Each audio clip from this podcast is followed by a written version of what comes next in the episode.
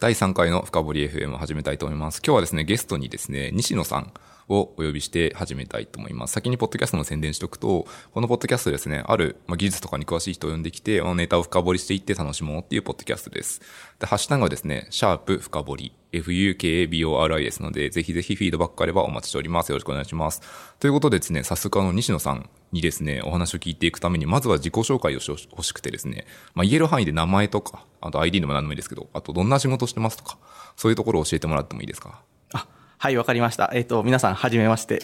えっ、と、西野と申します。えっ、と、ID はニットキーというので活動しています。そうですね、所属は一応 NTT コミュニケーションズ技術開発部というところで、まあ、セキュリティに関する技術開発を行っています。で特に最近業務でやっていることとしては、なんか Threat Intelligence Exchange と呼ばれているような、まあ、脅威情報の共有ですね。それをメインに、えっ、と、業務としては行っています。脅威情報の共有って何をするんですか？なんかこう、悪いウイルス的なものが世の中にいっぱいいるんですけど、それをまあいろんな部署でどういうふうに、えっ、と、攻撃の脅威、オープンソース、オープンな場所から集めてきた、え脅威の情報であったりだとか、もしくは社内でなんか良くないことが起こったら、それをどういうふうに部署間で連携するかっていうところを、まあ、フォーカスして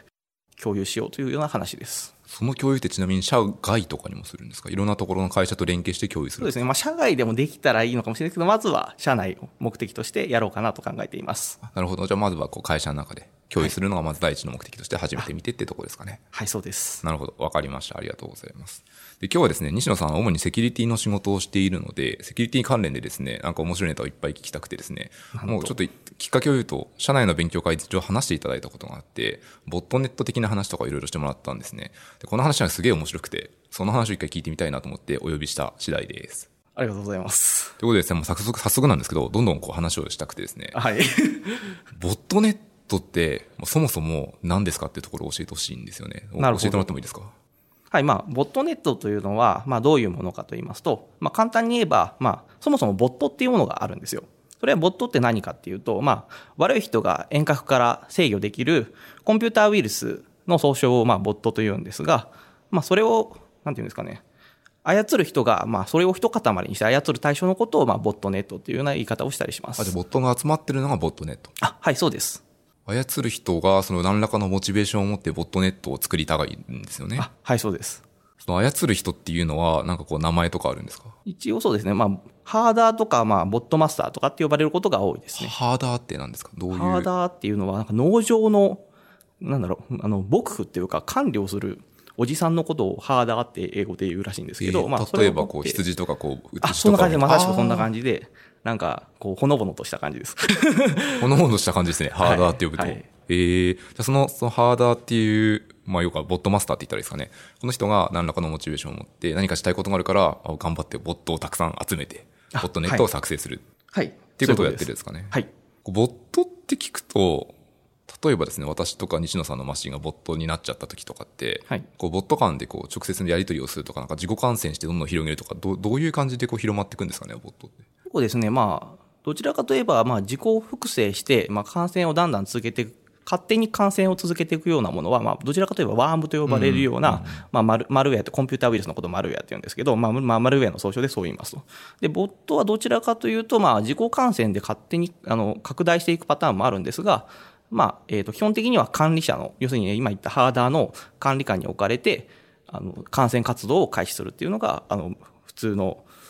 マルウェアとの大きな違いっていうのがあります。そのハーダーの人はどうやってボットを集めてとか、どうやって感染させるんですか？まあ、よくあるのは、その、今よく言われているディープウェブだとか、こう、真相ウェブだとかっていうよくわからない言い方をされてますけど、まあ、ダークマーケット的なもので、まあ、取引したマルウェアを買ってきて使うとか、あとはなんか、愉快犯的な人が、まあ、ネット上にアップしているので、それを使って感染させるという人がほとんどですね。で、実際にまあ、マルウェアを作ってる人たちもいるんですが、まあ、全体から見ると、やはり使っている人の中でのごく一部というような感じになっています。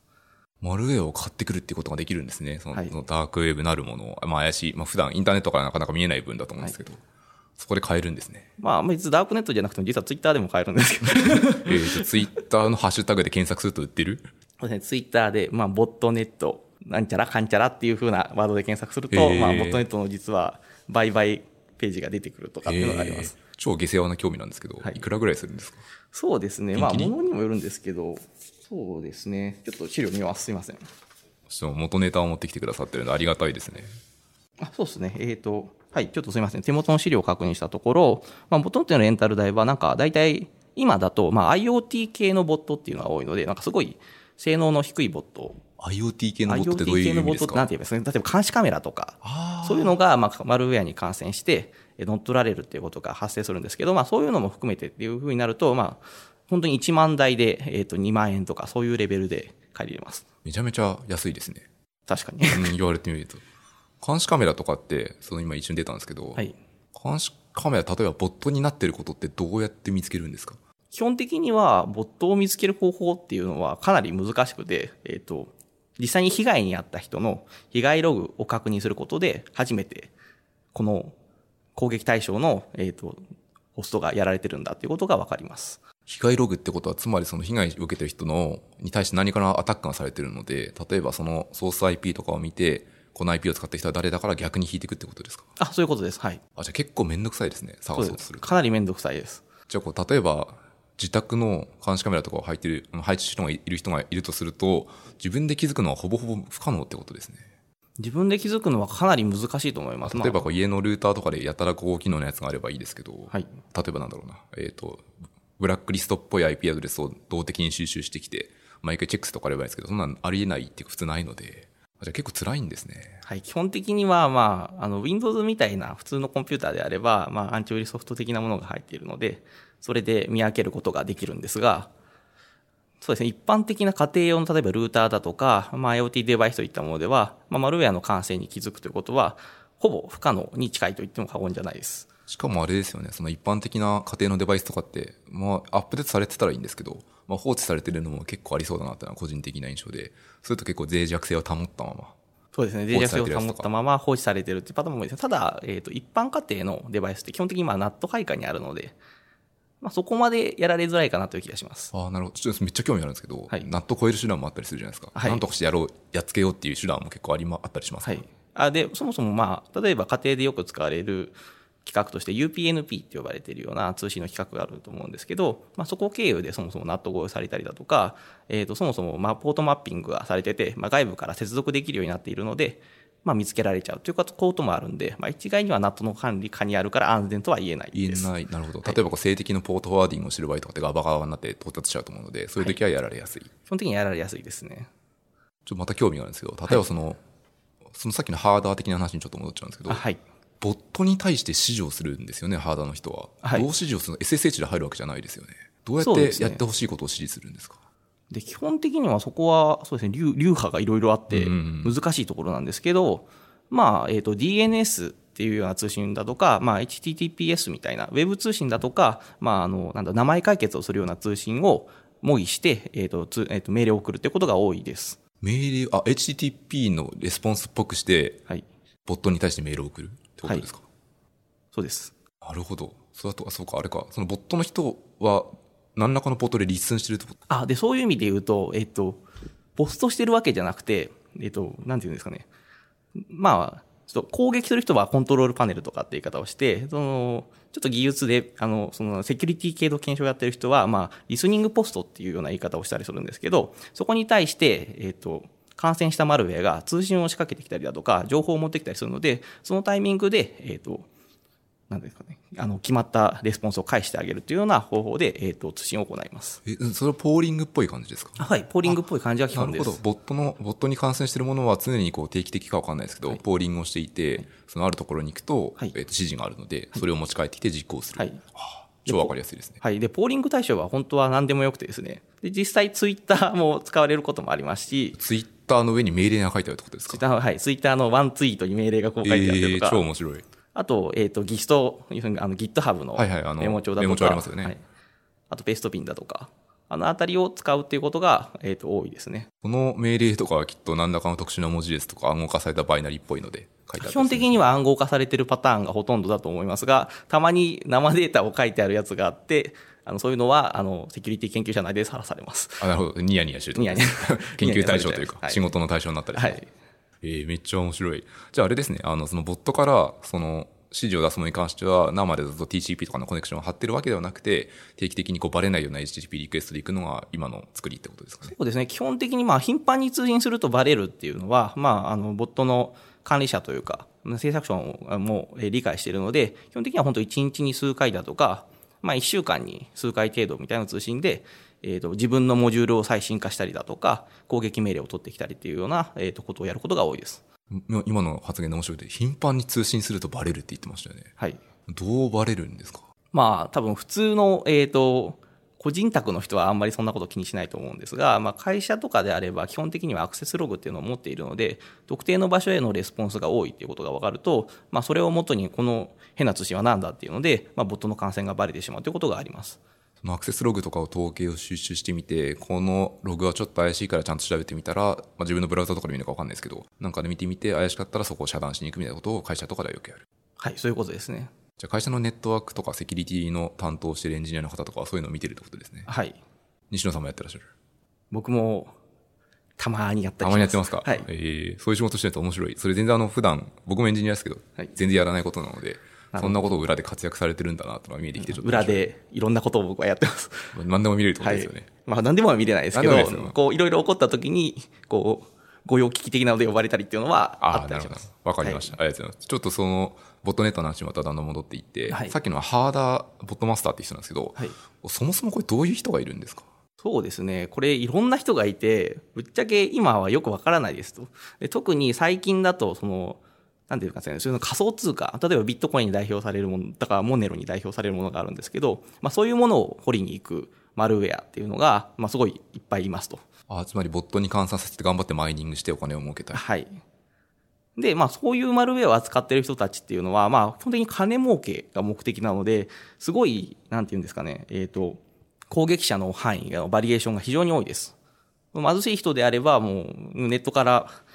ツールを拾ってきて、まあ、誰でも攻撃してお金儲けができるというような状態なので、まあ、一概にもう誰がというふうには言えないです。ただ、えっと、昔というか、まあ、あの、もそもそもコンピューターウイルス的なものが、まあ、ただのお遊びだとか、なんて言えばいいんですかね、ただのいたずら的に思われた時代は、基本的にはやっぱりこう、コンピューターに精通してきた人であったりだとか、あとはそれでハクティビストみたいな、そうハクティビスト、はい、ハクティビストって何ですか？なんかこう思想的に、こう僕はこういう政治思想っていうのを技術を使って示したいんだみたいな人たちがいるんですけど、まあそういう人たちが例えば政府のページに対して攻撃を仕掛けるとかっていうことは昔からあったりしたんですが、今はそういう意味で言うと、攻撃者っていうのは貧乏なそのエンジニアみたいな人が、今そのランサムウェアとかで稼ぐために攻撃者になるっていうことがまあ報告されているので、一概には何とも言えない状態ですね。じゃあ、その昔は結構まあ楽しいからやってた人もいたかもしれないですけど、はい、今はそれも含んで、いろんなレンジの人が頑張って、頑張ってるっていうか楽しんでるのかもしれないですけど、お金稼ぎとかでやってるのは多いってことですね。お金稼ぎで今やってる人たちがやっぱりあの活動ではメインだと思います。あと、やはりお金を持っているので、多分、この犯罪組織として組織化されていて、行動もすごい洗練されてるっていうのがあります。行動が洗練されてって、例えばどういう感じですか？そうですね。まあ、簡単に言うと、えっ、ー、と、開発チームと、その管理チームと、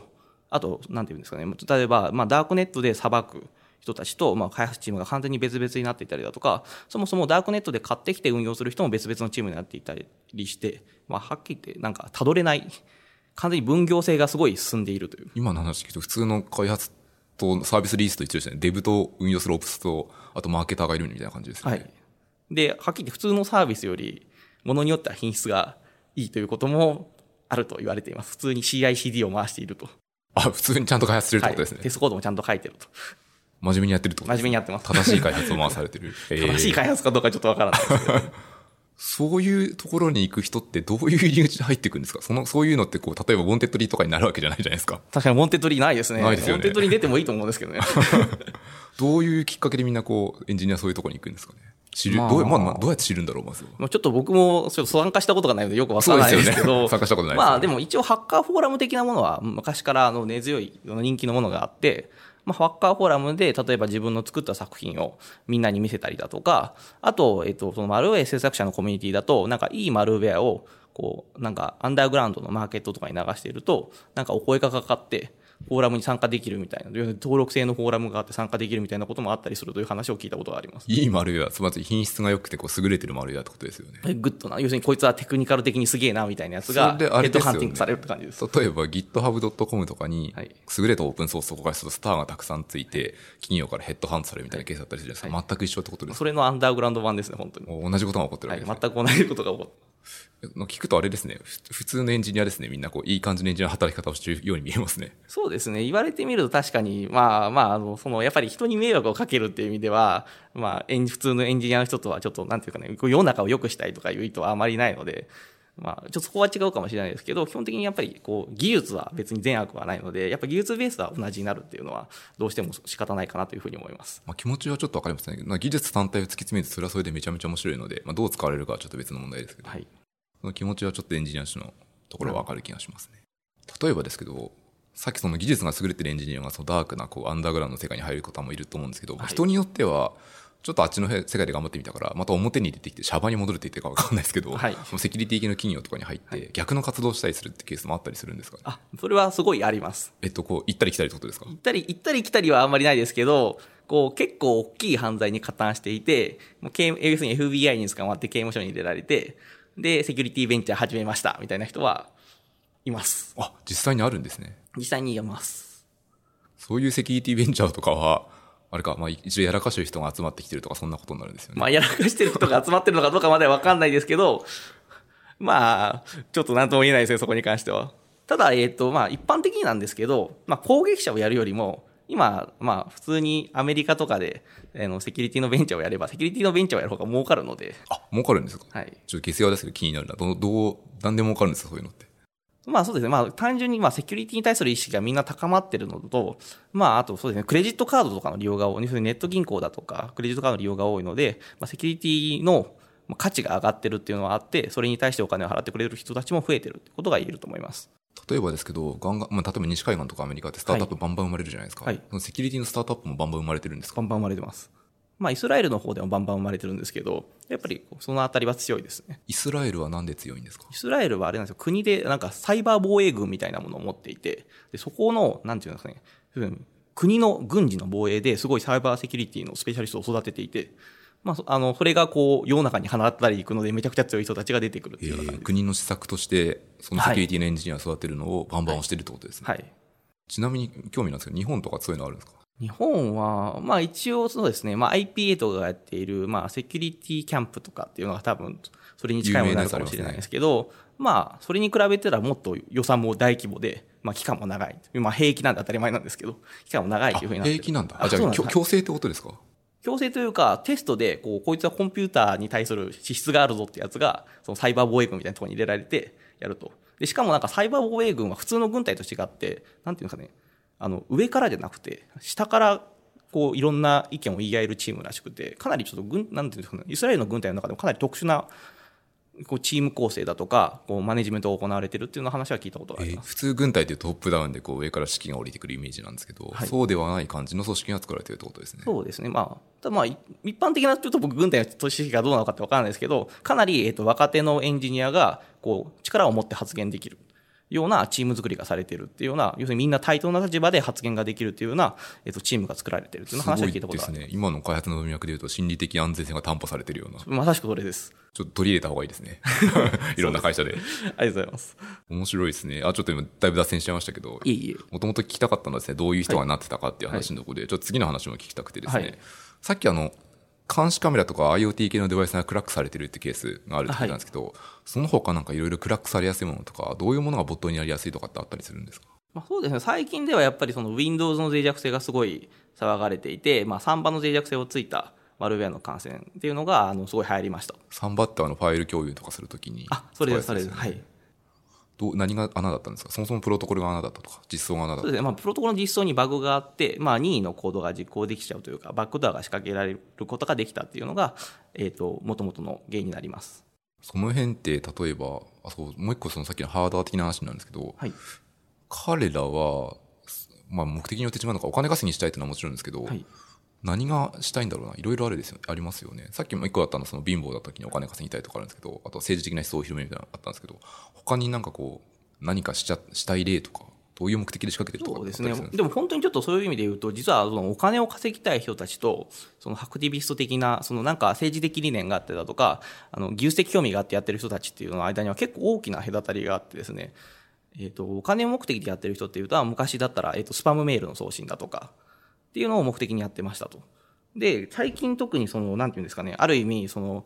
ビットコインのマイニングっていう新しいそのセキュリティ犯罪者のお金稼ぎの方が増えて、えっ、と、なんていうんですかね、犯罪者層が増えてるというか、とてもリッチになってるってことが言えます。そうですよね。コインマイニングは結構簡単ですよね。あリソースさえ食えれば、はい。まあ、食った後にどっかにこうポストして、はいここまで頑張りましたってことを言えば、その分分け前がもらえるとかっていうのがありますよね。はい。それを使うのが一番やりやすくて簡単だから増えてるってことですかね。まあ増えてるっていうのもありますし、大体そうですね、実はあの、これ参考の話になるんですけど、ヨーロッパの平均年収っていうと、大体200万円から300万円っていうふうに言われてるんですけど、月1500ユーロぐらいなので、まあ、あの、まあ、200万から300万円ぐらいが、まあ、EU 圏での平均収入になるんですけれども、意外ですね。もっと高いと思ってました。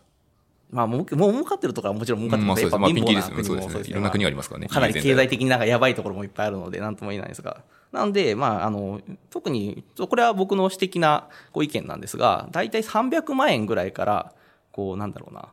こう、割のいい仕事と割の合わない仕事って、要するに、これだけで食っていけるっていう仕事と、食っていけない仕事の差が出てきて、で、今のサイバー犯罪って基本的に300万円以上、まあ、その真面目にやってるって言い方は良くないかもしれないですけど、真面目にやってると儲かるっていうことがあって、それで、あの、そのサイバーセキュリティの、えっ、と、なんですかね、攻撃手法をメインで、こう、生活に取り入れてやってる人たちが増えてるっていうのは実際にあります。300万円以上簡単に稼げちゃうんですね。うまくいけばわかんないですけど。高収入です。高収入ですね。そう考えると。なんか、イメージですけど、そういうことができる人ってそれなりに技術があるような気もするので、自分でちゃんと働いた方が給料もらえるんじゃないかって気もちょっとするんですけど。いやーそれはそうとも限らなくて、まず、えっ、と、一番最初にやっぱりやる人っていうのは、まあ、インターネットからこうツールを落としてきてやるっていうパターンがほとんどなので、まあ、あんまり技術はないです。なるほど。ちょっと昔の言葉で言うとスクリプト、スクリプトキリみたいな。あ、はい、そういうことです、まさしく。とりあえず使ってみればできちゃうからやってみるってことが多いんですね。はい。で、まあ、それでさらに興味があって、こう、技術的に洗練した手法を覚えていって、まあ、自分でマルウェアを作るっていう人もいますし、そのまま、あの、足を洗って、あの、セキュリティを守る派側で戦うようになるという人も当然います。うーん、なるほど。なんかこう、クラスチェンジじゃないけど、キャリアパスがいろいろあるわけですね。めっちゃ面白いですね。ちょっとまたボットネット的なところももう少し聞きたくて、はいさっきボットネットを作るときは、自分で例えばツールを動かして作る手段ももちろんありますし、はいあと、ボットネットを借りれるって話を聞いたことあるんですけど、あ、はい、レンタルもできます。ボットネットのレンタルって、なんで、どう、ななんですか？そもそも、ボットネットだから、ボットの集団を自分でコントロールする権利を得るってことですか？あはい。で、それは、えっ、と、まあ、アタッカーの言葉で言うと、よくパネルとかコントロールパネルとかっていう言い方をするんですけど、まあ、管理用のコントロールパネルへの、なんていうかね、アクセス URL と、まあ、ID パスワードみたいなのが与えられて、ダッシュボードみたいなのがあるってことはい。ですね。で、2週間使っていいよとか、へー3日間使っていいよみたいな感じで、こう、レンタルして貸してくれるというような感じになっています。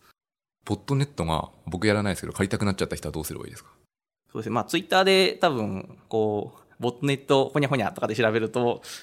まあ、コントロールパネルが出てくるので、それを、こう、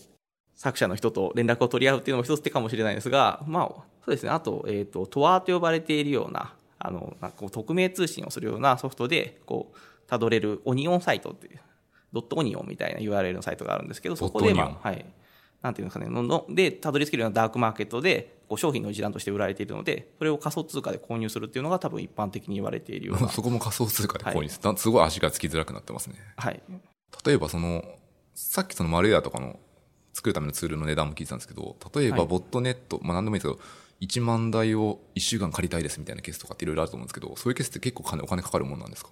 まあ、あんまりかかんないと思いますね。ちょっと多分、手元の資料を見ると、そうですね。まあ、まあ一応さっきも言いましたけど、まあ1万台で最低2万円くらいで借りれますし、まあ、そうですね。まあ目的はいろいろあるんで、なんとも言えないんですけど、まあもちろん借りるサーバーにもよって、えっ、と、だいぶ性能が変わりますと。そういえば最近ちょっと面白い、そのツイッター上で上げられてた、そのコントロールパネルのスクリーンショットでは、あの、セティって呼ばれている、セティ？なんていうんですかね、こう地球外生命体を発見するために、みんなで分散コンピューティングを、あれですねめ、めちゃめちゃ昔からあるやつです、ね。はいはい、それです、それです。それでしようっていう、なんか、プロジェクトがあるんですけど、それをボットネットの管理に応用した人がいたらしくて、で、そうすると、相手のパソコンがこう、例えば、こう、なんだろう、え、Win、OS はなんちゃらで、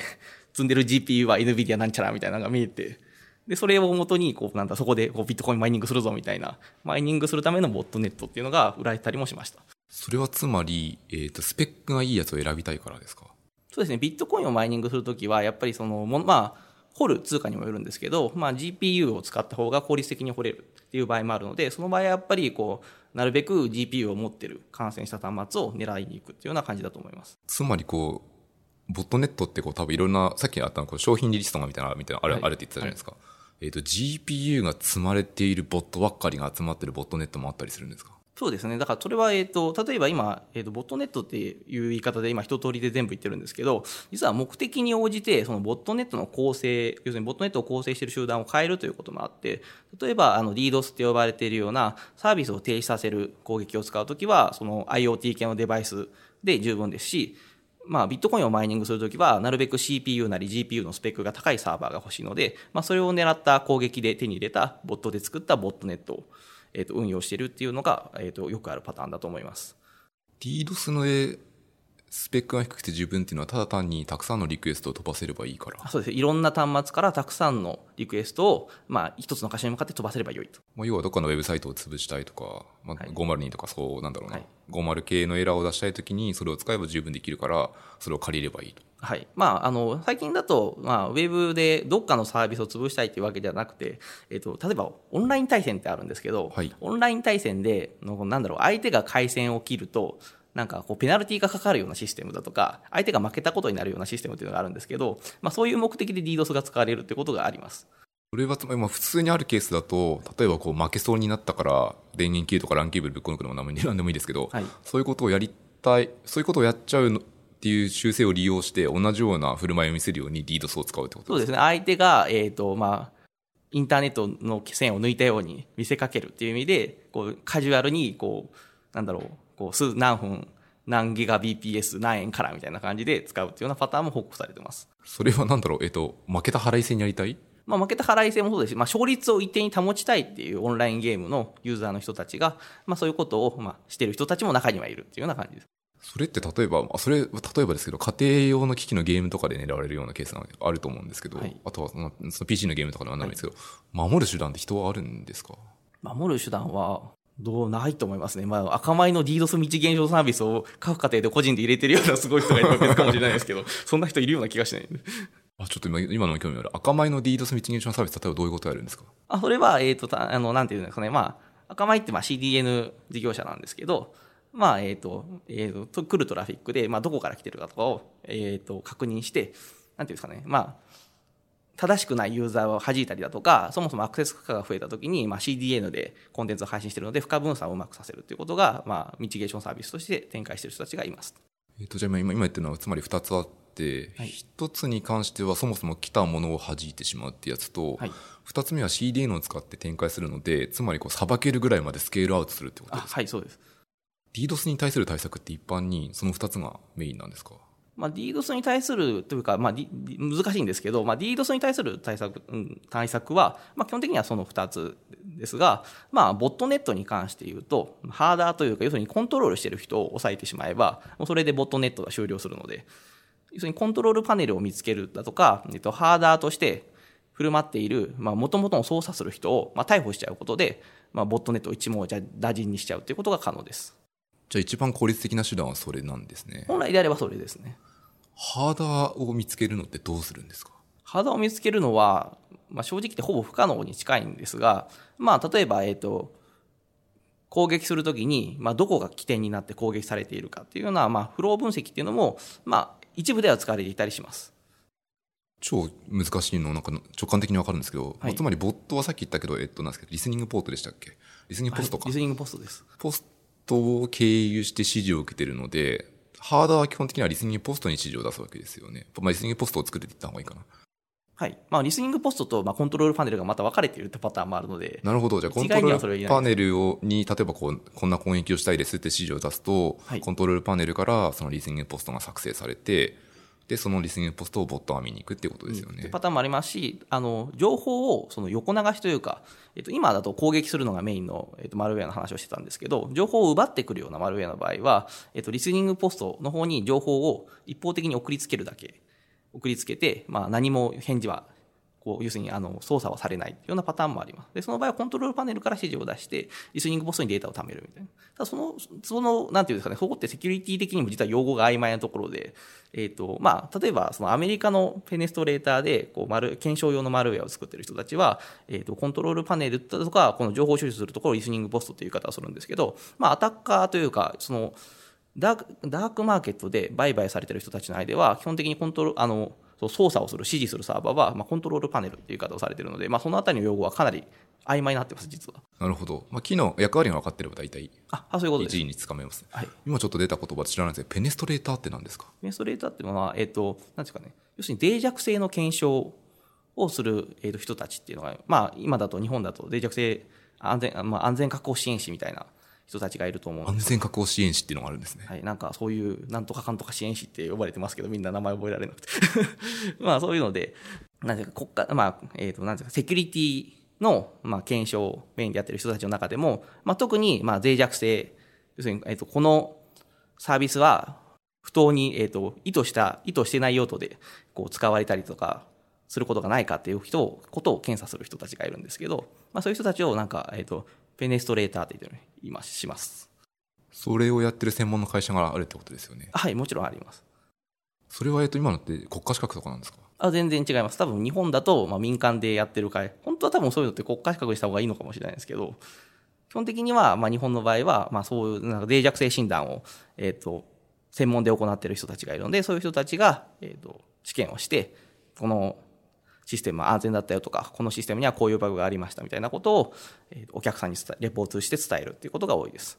例えばそういう専門の会社をに依頼したいときは、まあ、自分のサービス危ないですね、チェックしてみたら、はい、もらったときは、えっと、会社にお願いをすると、代わりに、自分たちの代わりに脆弱性の試験をしてくれて、で、レポートが上がってくるってことですよね。はい、こういう対策した方がいいです。はい。で、なんか大体は、こう、すぐに対処した方がいいのか、それとも注意すればいいのか、それともこれは、まあ、あの、直した方がいいけど、そこまで害はないよとかって、一応ランク付けをしてくれるので。緊急度的なランクがある。緊急度的な、はい。それを参考にして、人は直すかどうかを決めていくってことですね。はい、そういうことです。そういうのって、僕もまた興味あるんですけど、はい、結構、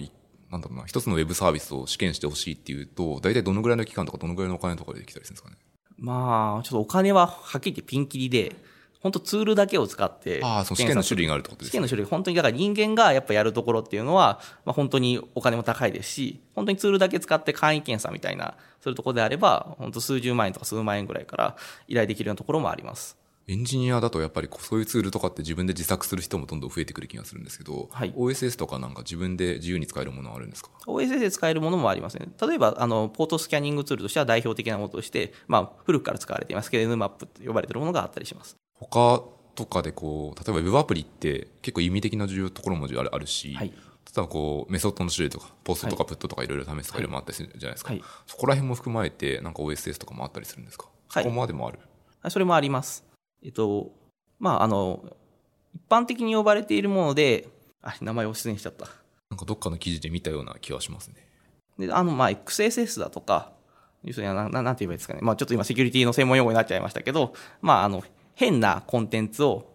ページ内にインジェクションされたりしないかっていうのは、なんか OWASP って呼ばれている団体が、えっ、ー、と、管理しているいろんなツールがあるんですけど、まあ、それを使って、えっ、ー、と、検査することが多いです。ってことは自分で調べたかったら、その団体の管理しているツールをググってみて、試してみるっていうのは一つの手段、はい、そうですね。特に OWASP はペネストレーションテストの方法自体もドキュメント化して提供しているので、まあ、それを使うっていうのもあります。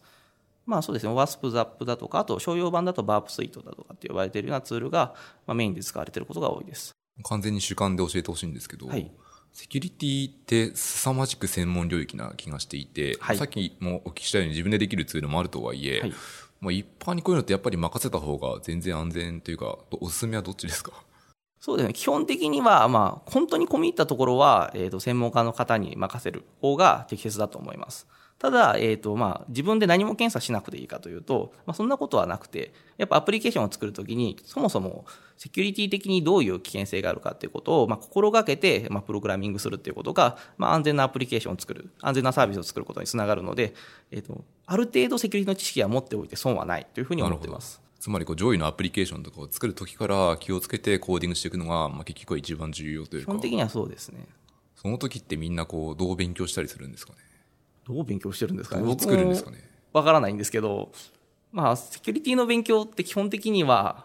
まあ、そもそも、なんかバグがあったみたいなところから始まって、バグがあって変な挙動化するぞっていうところを突き詰めていくと、この変な挙動を使って、まあ、任意のコードが実行できたとか、思いがけない操作ができたっていうところがメインなんですけど、まあ、そういうところを、まあ、知識として、えっ、と、突き詰めていく。例えば、あの、CTF って呼ばれる、キャプチャーザフラッグって呼ばれている、まあ、ハッカーのコンテストみたいなのがあるんですけど、まあ、それは、なんていうんですかね、脆弱性を、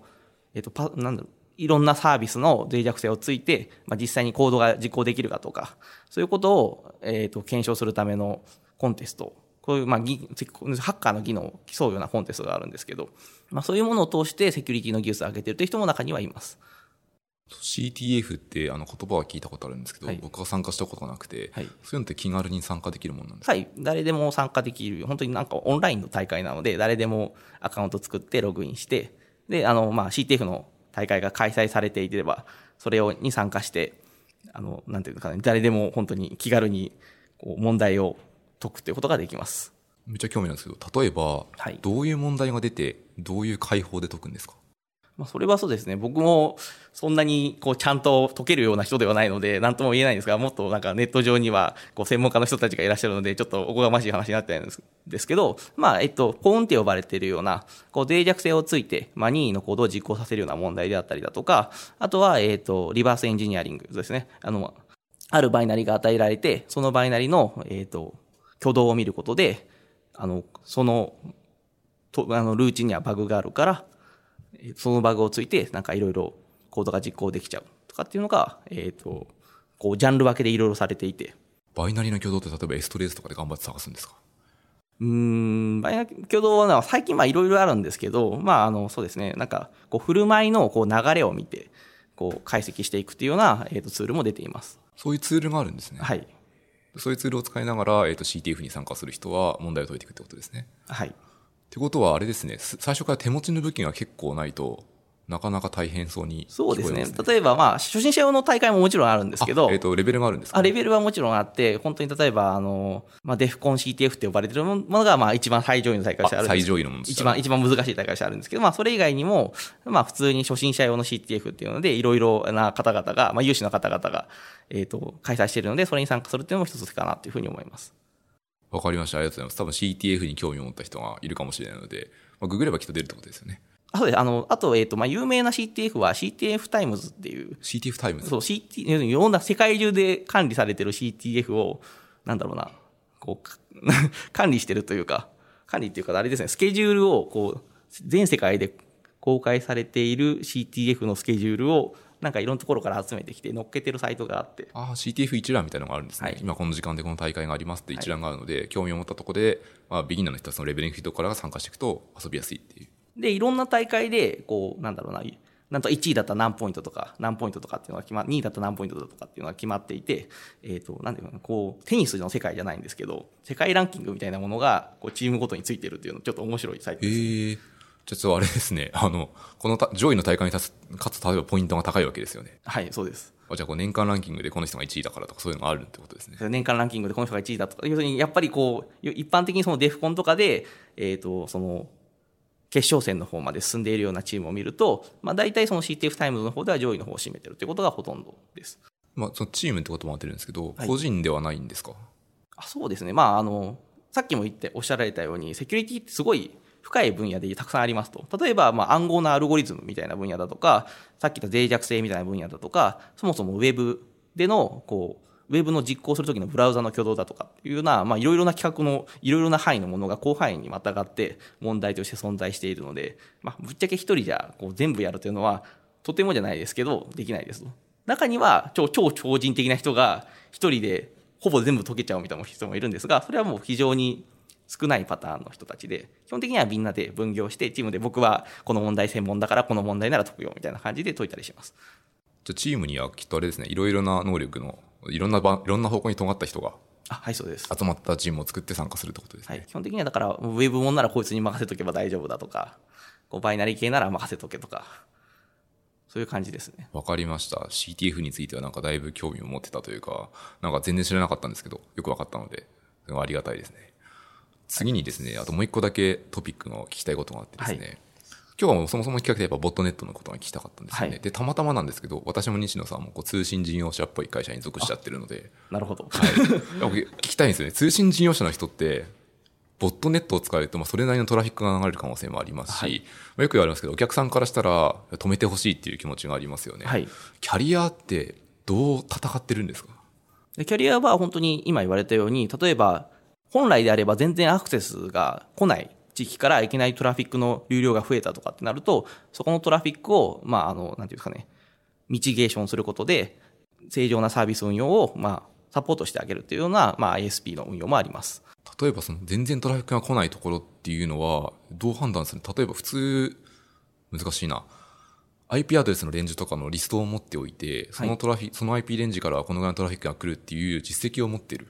それから、すごい異常的にトラフィックが増えたら検知するとかそういうことをやるんですか？そうですね。まあ、例えば、まあ、いろんなところを経由してくると思うんですけど、本来であれば、この経経路からこんなにトラフィックが来るのはおかしい。えっと、つまりそれはえっとどういう AS を通ってきたかとか、あ AS ってあのインターネットとか、あ、そうです。はい。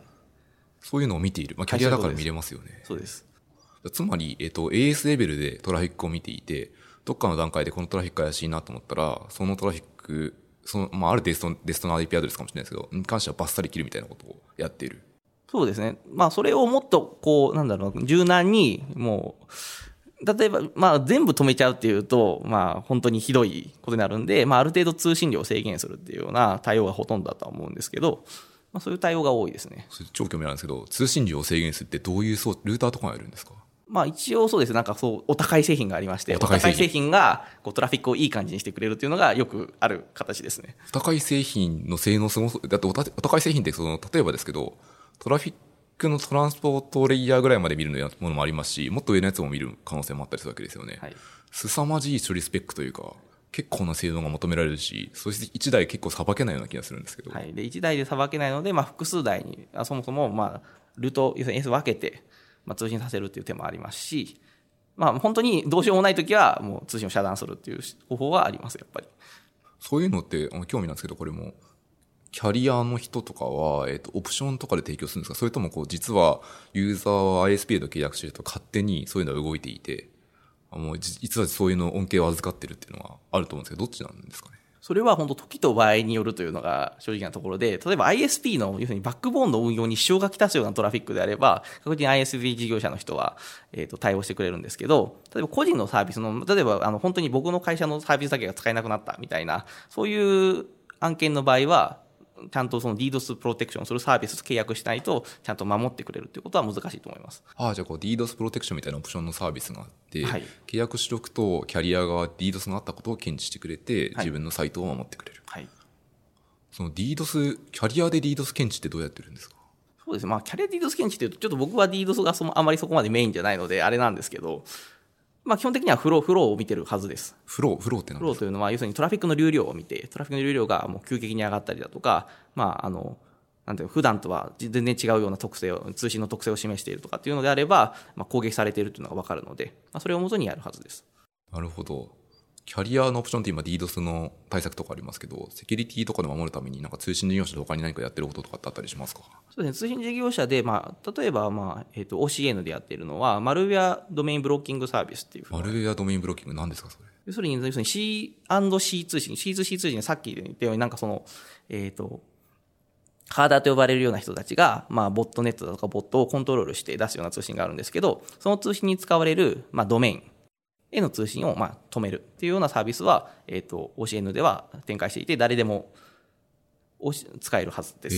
ーそま、全く宣伝じゃないですけど、はい。はい。個人のやつなので。はい。つまりその、えっ、と、その OCN とかがやってる URL の一覧を ISP 側が毎回更新をして持っている。そうですね、ドメインの一覧を、まあ、ASP 側が持っていて、で、えっ、と、そんていうか、OCL の DNS を使って、えっ、と、そのドメインを引こうとすると、そのドメインにアクセスしちゃダメだよっていうような通信を返してくれるっていう感じです。つまり DNS レベルを落としたってことですよね。そういうことです。あ、例えばですけど、ユーザーって今、何でもいいですけど、Google の DNS とか使えたりするわけじゃないですか。その場合って守れない守れないです。あ、じゃあ意味ないんだ。あの、そうオプションを契約したとしても、DNS を自分で指定しちゃうと、全く意味のないことになる。まあ、オプション契約というか、今だと多分デフォルトでみんなについてるんですけどあ、そうですね。だから逆に言うと、俺はどんな通信も止められたくないんだっていう人は、こう、他の DNS 使うっていうのは手だと思います。やっぱそこは通信の秘密があるんで、結構やっぱりこう、弊社はそれを気にするので、はい。DNS、そうですね。あなんかこう、クラウドフレアみたいなところも確か出したと思いますし、まあいろんなパブリックな DNS があるので、人によってはそれを使うってことですね。はい。わかりました。あの、通信事業者のセキュリティ対策とか、まあ、自分もそのキャリアっぽい人間なんですけど、全然知らなかったので、だいぶ参考になりました。運用の人たちはやっぱりこう、ドメインのブロッキングに関してはすごい気にして丁寧にこう扱おうっていう人たちが多いですね。わかりました。ありがとうございます。で最後にですね、ちょっといい時間になってきたので、もう今日のテーマはボボットネットだったんですよね。はいボットネット自体の技術に興味があるとか、はいそれを勉強してみたい人って世の中にはまあ多少いると思っていて、はいそういう人ってどいいとっかかりとかありますか？勉強するにはどうしたらいいとか。で基本的には、えっ、と、まあ、日本国内でこう勉強するのはかなり難しいですと。で、なぜかというと、そもそもコンピューターウイルス作成罪っていうのがあって、コンピュータウイルス作成罪。要するにあの、コンピューターウイルスっぽいものを作ると犯罪になるんですね、あの、一般の方が。えっ、と、つまり捕まってしまうってことを言ってま。捕ますってしまう。まあ、一般的に言うとそれを、要するにはそれを作って世の中で配布しちゃうと捕まっちゃうっていうことがあります。ただ、まあ、海外だと、まあ、そういうものがない国もあるので、まあ、GitHub に、その、コンピューターウイルスっぽいもののコードを上げてる人とかもいますし、まあ、あと一番シンプルなのは、やはり海外のセキュリティカンファレンスだと、まあ、トレーニングっていうものがあって、そこで、まあ、あの、まあ、ちょっとアドバンストというか、高度な、えっ、と、ペネストレーションテストの手法を学ぶときは、基本的にはマルウェアの作り方を覚えなければいけないので、そこで、まあ、疑似用というか、検証用マルウェアの作り方を覚えるっていうのが、一番、えっ、と、近道かなというふうに思います。じゃあ、海外のカンファレンスのそのワークショップとかトレーニングセッションに参加するのが一番手っ取り早くて、正直、そうです。お金さえ十分にあれば、それが一番早いです。じゃあちょっと個人だと高いかもしれないけど、会社がサポートしてくれる場合とかもしあるんだったら、それがおすすめって感じですかね。はい。海外とかだとそういう本とか出てたりするんですか？そうですね。海外だと結構そう、その検証用というか、そもそも脆弱性診断用の本がいろいろ出ていて、まあその文脈で、えっ、と、検証用のマルウェアの作るような本もあったりします。じゃあ、こう、英語とかに、なんだろうな、支障がない人に関しては、その要所を普通に買って読むのは別に大丈夫ってことですよね。はい。多分。作らなきゃいいんですよね。日本にいる限りは。そういうことです。なるほど。グレーなラインですね。じゃあ、ちょ、興味ですけど、OSS でマルウェアっぽいとかウイルスっぽいやつもあるはずで、はい GitHub で Git クローンしたらやばいってことですよね。クローンす本るであれば、ちょっとやばそうな気もするんですが、そうですね。まあ、例えば遠隔操作ツールでリモートコントロールツールっていうのを、こう、どう解釈するかっていうにもよ微るので妙なラインですね。VNC とかいろいろありますよね。はい。例えば VNC ぐらいだよと、一緒に便利な VNC だよぐらいの文脈でも話されるかもしれないですし、これは、こう、なんだろうな、許可を得ずに操作するからマルウェアだ。みたいに言う人もいるかもしれないですし、そこは、あの、微妙にやっぱりそう、やっぱり技術に善悪はないので、技術でこう何でも判断しようとすると非常にグレーなラインが増えてくるっていうのが言えます。そうですよね。IP アドレスとかだけ見て捕まえちゃうみたいな、まあよくある例ですけど、ありますよね。だから単に技術的なところを見るんじゃなくて、その用途まで含めてって言われると、すごい解釈が難しそうなイメージがありますね。はい。やっぱりエンジニアにとって安全なところは、さっき言った方法をどう取るとか、まあ海外のカンファレンスで勉強するとか、要所を読むとか。そうですね。まあ、あと、えっと、今だと、その日本国内でセキュリティのその安全確保を支援する国家資格があるので、それを取って、ちゃんと企業でそのセキュリティの業務に携わって、えっと、その会社の、えっと、検証の、セキュリティ検証の一環としてやるっていうのがベストです。わかりました。めっちゃ参考になりました。じゃあですね、今日のポッドキャストはこのぐらいで終わりにしたいと思っていてですね、西野さん最後になんか言いたいこととかありますか？そうですね。あの、弊社も実はセキュリティに関してはたくさん面白い技術開発をしているので、興味のある方がいればぜひ、新入社員として僕の後輩になってくれると嬉しいなそ れは、えっ、っていうふうに思います。と、えっ、と、弊社って言ったら NTT コミュニケーションズで We are Hiring で新入ビアハイア社員ということリングで。はい。わかりました。興味ある人はどうすればいいですか？西野さんにコンタクトすればいいですか？コンタクトしていただければ、もしかすると、そのハッカソン的なものだとかワークショップ的なものはできるかもしれないです。あ、わかりました。ありがとうございます。じゃあ、えっ、と、このポッドキャストのページに、あの、Twitter とかの ID 含めて載っけるつもりですので、ぜひぜひ、ありますか？ああ、でもそうですね、GitHub のアカウントの方がいいかもしれなあ、い。じゃあ GitHub の方にコンタクトすればいい。はい GitHub にコンタクトってどうすればいいんだ？多分メメールアドレス載ってある、載ってるんですね。わかりました。まあじゃあ、そういう経路でコンタクトしてもらえばと思います。じゃあですね、今日のポッドキャストはこれで終わりにしたいと思います。えっ、と、最後に宣伝ですけど、えっ、と、このポッドキャストは、えっ、と、ハッシュの深掘りでフィードバック募集してますので、ぜひぜひ感想などあればツイッターに書き込んでいただけると、中の人が喜んで、かつ、今後のフィードバック、あ、今後のポッドキャストのネタですね、それにしていきたいと思っています。西野さん、ありがとうございました。ありがとうございました。